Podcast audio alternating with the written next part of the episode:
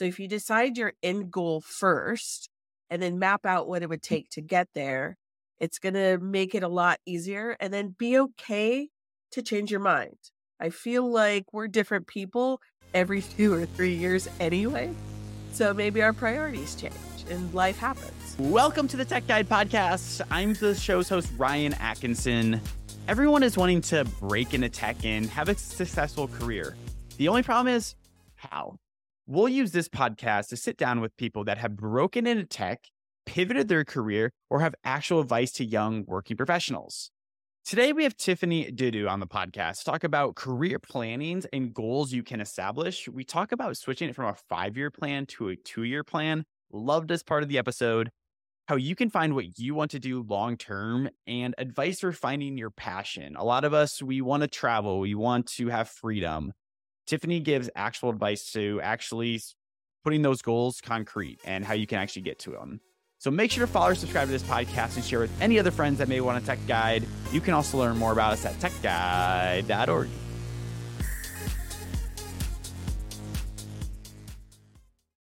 We have Tiffany Dedeaux on the podcast today. Welcome, Tiffany. Super, super excited to have you on. Excited to be here. There's going to be a lot of conversation about career planning during this whole thing. But I do want to ask about like a little bit of your early life because you got your career started with like news stations, which I think is super cool Yes. before switching to career coaching. Since you've worked with companies like Microsoft and a career advisor for Coding Dojo, you've been a career coach forever. Take me to being a news, Feels like it. working with. Take me to like the news stations though. Like, what has been something that you learned from your news station days that you've been able to apply being a career coach? Oh, my well, the career change from from that time is also why it can relate to so many people, especially breaking into tech. But the best advice or tip that I ever learned is it's not really getting things perfect. It's about communicating when things aren't going to go well and you could tell. Uh So the communication is the key. So I like to share that with anybody that I work with. Mm, I like that. Well, now of course I have to ask, like, take us to like the career pivot. Yeah, the career pivot was because I'd reached as far as I wanted to go in TV news as a video editor, mm. was trying to be chief editor, but I couldn't see myself there for 20 years or whatever it was going to take. So so I decided, you know what, this isn't the best place for me. I want to break out and do something new. So I really just set up a sort of a career development retreat for myself thought about what I wanted to do, and then decided the best opportunity was for me to take something that I heard about like a month or so ago previously from somebody in my network. And it ended up being a contract role, my first contract mm-hmm. role. And my career for freelancing took off from there. That's awesome. Take us to the the career retreat. I'm curious, like, what what can you just describe this career retreat and like how long it. It was really, I had to turn off all my devices, which that part was hard. Wow. Like I literally all I could scrounge up was like a three day weekend. I was like, okay, I'm gonna do this. But I wanted to know what I wanted for my future. And I didn't want everybody else's voices in my head. So no TV, some music, because you can't live without music. I feel like that's required.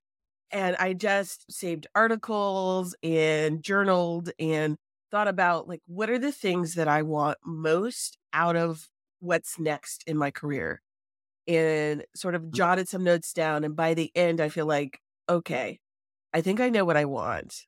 And it was just a series of questions that I literally, I love TV, got out of the um the actor's studio. I don't know if you ever watched Bravo, um, but it it the host asked a series of questions at the end to sort of open up everybody before he turns the actor over to the audience. And so I went through and I Mhm. answered all those questions for myself. It was like, what's your favorite word? And I'm like, yes. And what's your favorite, what's your non favorite word? And I was like, no. And so I clearly don't like to be told no. So there's That's that.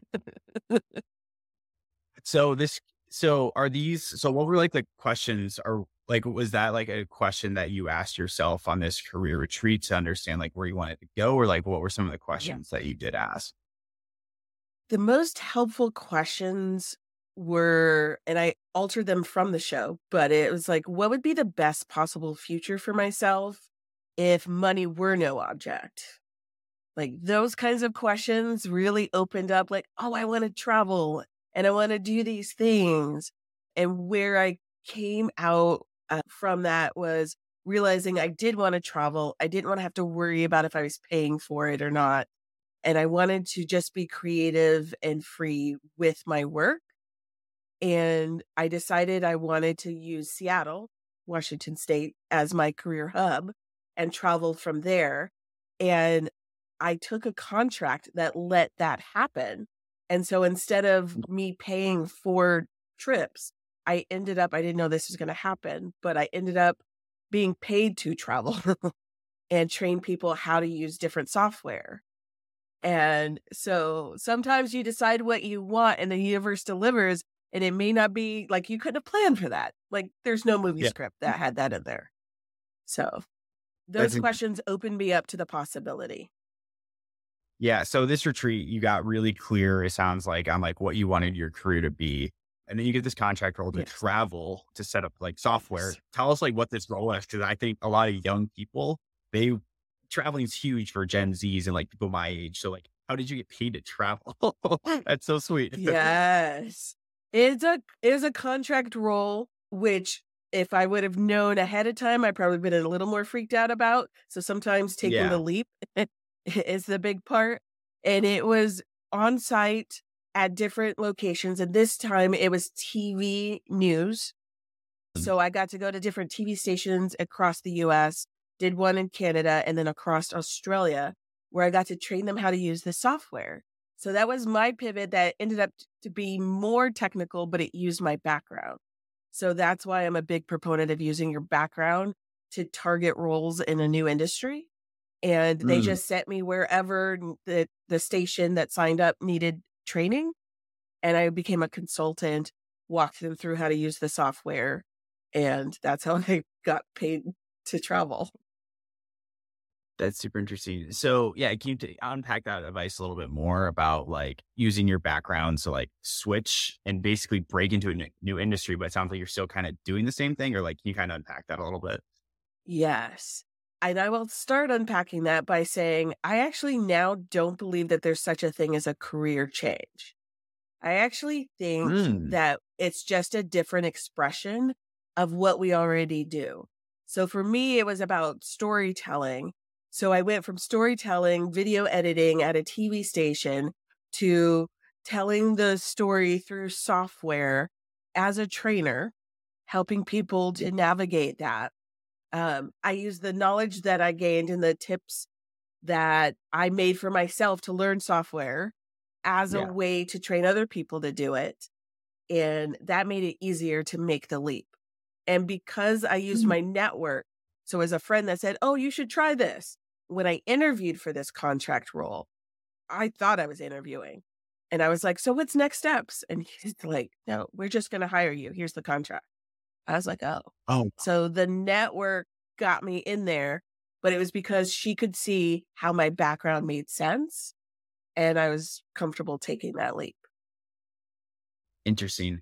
So this kind of goes into a question that I have. How should someone young in their career really like identify what they enjoy and like what they like to do? I mean, is there some sort of framework? It's easy to say like, oh, I like podcasting, but like, is there like how do you, how do you coach it? Like, to understand like what are you good at? What's your background? What can you strive in? I look for what lights people up. When you get excited mm. and your voice goes up and you start like talking 50 million miles a minute, well, there's a clue there. If it feels like mm. a chore, chances are you don't want to do it. So I start people off with a bit of reflection. Just note the things that make you want to do it, that you lose time, lose track of time doing, and also, if it bugs you and you think everybody should fix it, that's usually a sign that you're the one called to fix it. Like you have mm. some gifts or talents there because you could see that vision. That also I feel like is a is a clue as to what you're interested in. And then I take six then I have people do different assessments, sometimes mm. like 16 personalities, as in one six mm. personalities.com is a great assessment because it will break it down into a fun persona that also tells you who you are in your personal life and what you like in your professional life, and then use that as a guide. That's super interesting. I want to talk about. I've done so many personality tests. I've I, I've done two. Yeah. I don't know why I said a lot. Feels like a lot. yeah, it seems like a lot. Is there like actual? This is sounds like such like a silly question, but like, is there real alignment between like your personality and like what people strive are good at in their jobs? Because like a lot of mine was like I'm an ENFJ, whatever that is. And a lot of it was like salespeople or like teacher, like that type of stuff. Is there like real alignment there between your personality and what you're good at in your career? That's the sound, but there can be, but I feel like it's up to the individual. When you read it, if it feels like it makes sense or it mm-hmm. resonates mm-hmm. with you, I think that's a good sign. I will read the list of things it tells me that I could do. Like I was always meant to be a teacher, but I'm not. I don't feel like I'm a dedicated teacher. I feel like teaching works its way as a skill throughout all the things that I do. So it might be yeah. like a guide or inspiration starting point. Interesting. And so so how you give the assessment and like you understand to your like clients and like you coach, it's like, hey, like here's what your background is, here's like your personality. Um, what's like the next step from there? Is it then like identifying like, hey, like go get this job or like how, how like what what's the next step after that? I because I'm trained as a coach, it's it works for me to not and this is what I love about coaching, to not tell people what to do because they're more mm. invested if they decide what they want to do and plus the whole world is telling us what to do anyway. So I prefer not to be that person.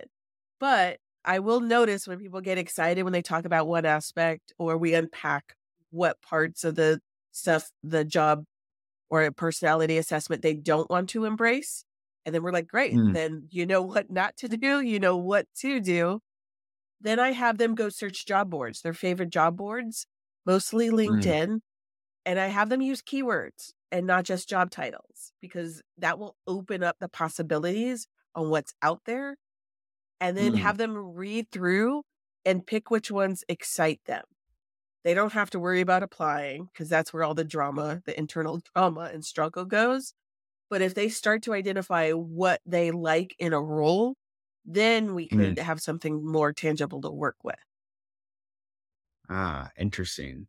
So and then take me kind of like through that then. Let's uh, say like I identify like, oh, like I like XYZ job. Do you then coach the clients to uh, coach them on like their resume and how to like stand out when you're actually applying to there? And if so, like what are some of the ways that you do that? Yes, I take them through the whole process. Once they decide, yes, this is the type of role we're going to go after, I mm-hmm. start talking them through their questions and concerns because some people are worried do I have to go back to school? I don't want to go back to school, mm. or I think I'm qualified, or I don't think I have enough experience, or this job is mm. weird. So, and I have to sell it to my family. So we talk through all of that. And then that prepares us to get to the resume. Um, I, since I'm a certified resume writer as well, we start building out that material and that content together.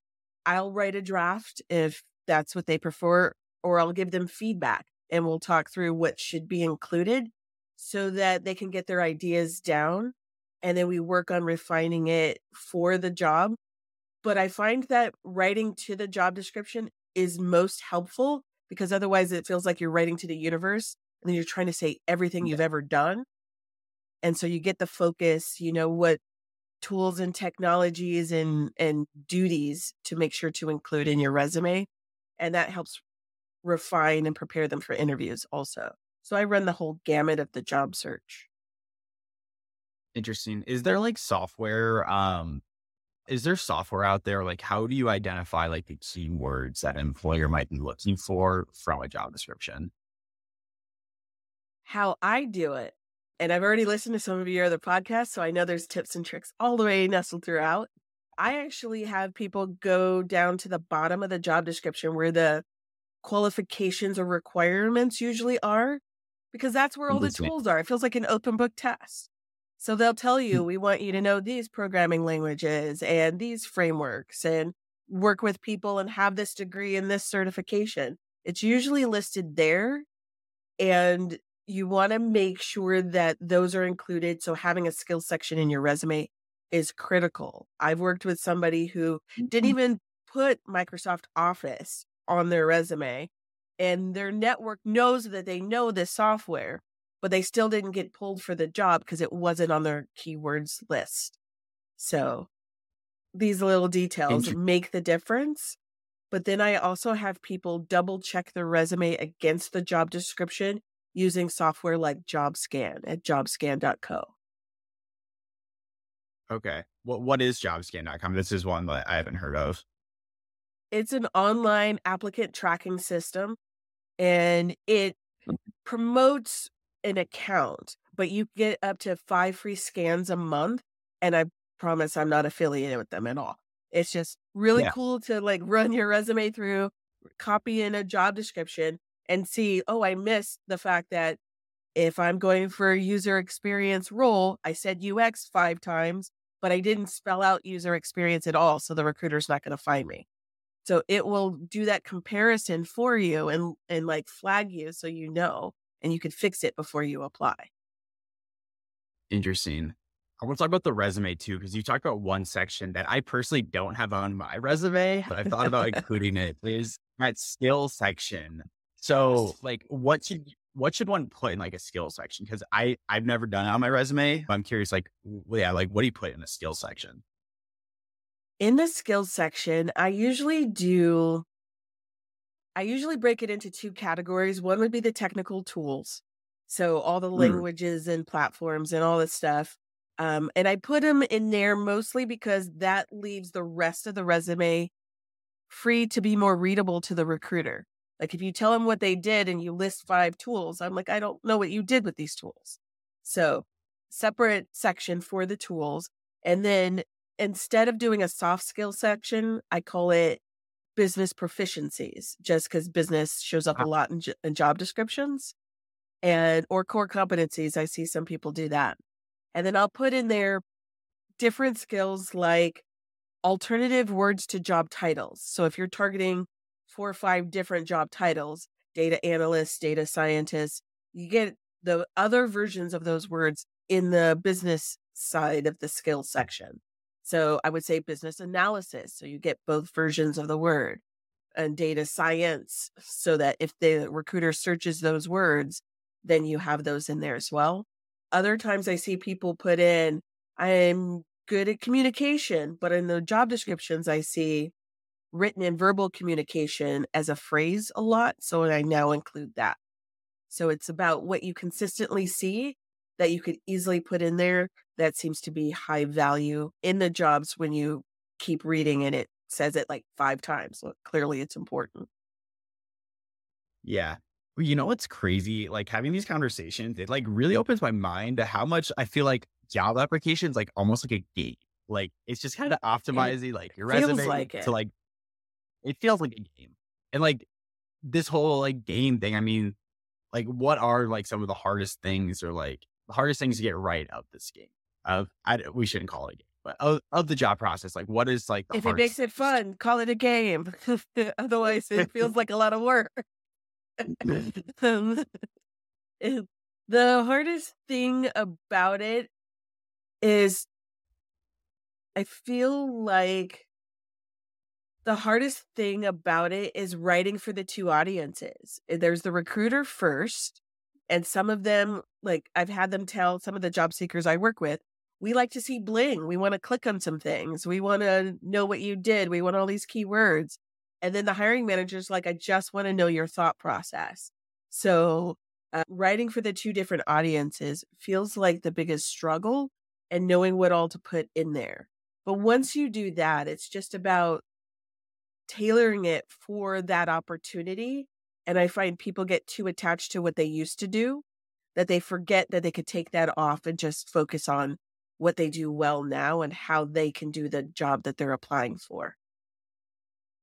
Interesting. Let's dissect that a little bit. So you just said you get like people worry about too much like what they do, what they have done, but not like how this job, how what you've done like applies to this job. Yeah. But uh, word vomiting there. But uh, talk about that. Like, so how do you write? So it's like, well, here's how my past experiences are relevant to this job. Is it keyword optimization or like, how do you approach it? When I tailor the resume or encourage people to tailor the resume, that's keyword optimization. But when you first Mm. decide, oh, I like this job and I'm going to apply, part of the thing I think is important is to recognize why you think you like this job, you can do it. Nobody sets Mm. themselves up for failure. So you clearly think you can do it. So the reasons why you think you can do it should be in the resume. Oftentimes, when people aren't getting callbacks and I catch them with their diatribe on LinkedIn and they come talk to me, it's because they're like, oh, this would have been a shoe in role for me. I was like, great. Yeah. How do you know?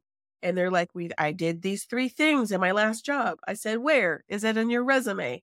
And they tell me, well, okay, I forgot to put it in there. And mm-hmm. so that's the part. Writing it for the job description can be so helpful because it reminds you of what you did.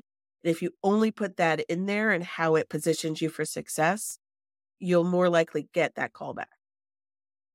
Hmm. I really like that. So we're winding down on time. I kind of want to hit on like a little one more bucket of like questions, and a lot of it's around like long term career planning and like goal setting.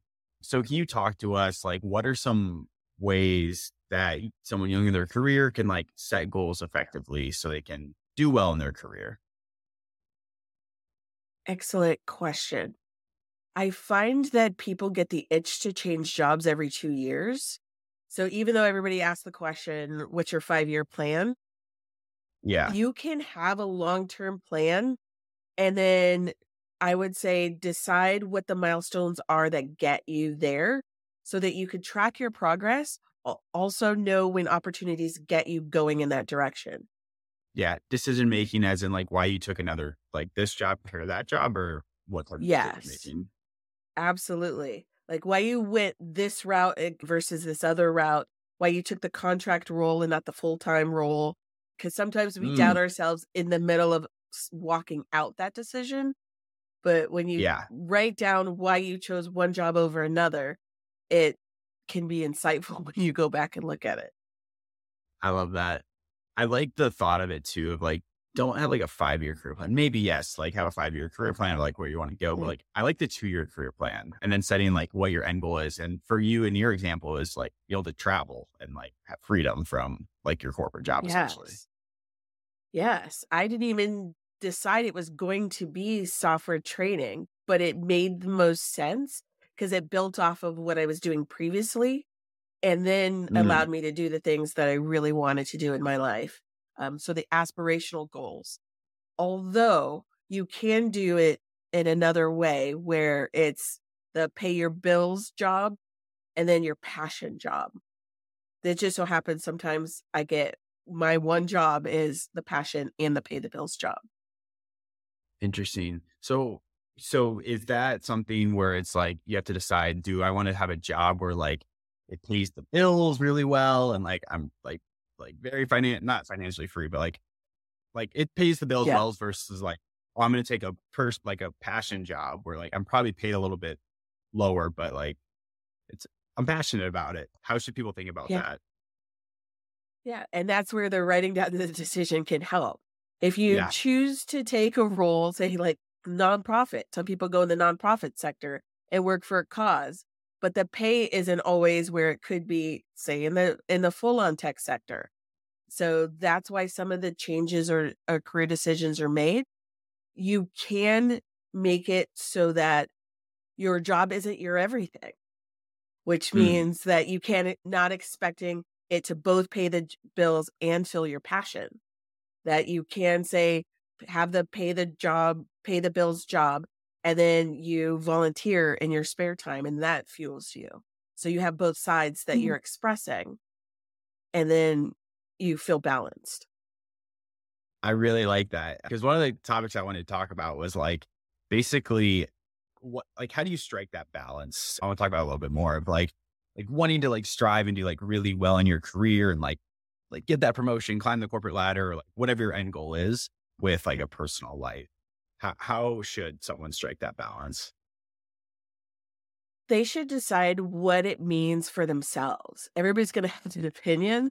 So, Yeah. um, deciding in this phase, like when I traveled Australia for six months on a contract, no kid, no no family, nobody to answer to. I was like a backpack and let's go. So there's times in your life when that's okay, and then if that's not the time or season in your life, then decide what is, knowing that it will ebb and flow, and that if you make your decision, decide that that's important enough to stick to it. Mhm. I can I really elaborate like- more about that.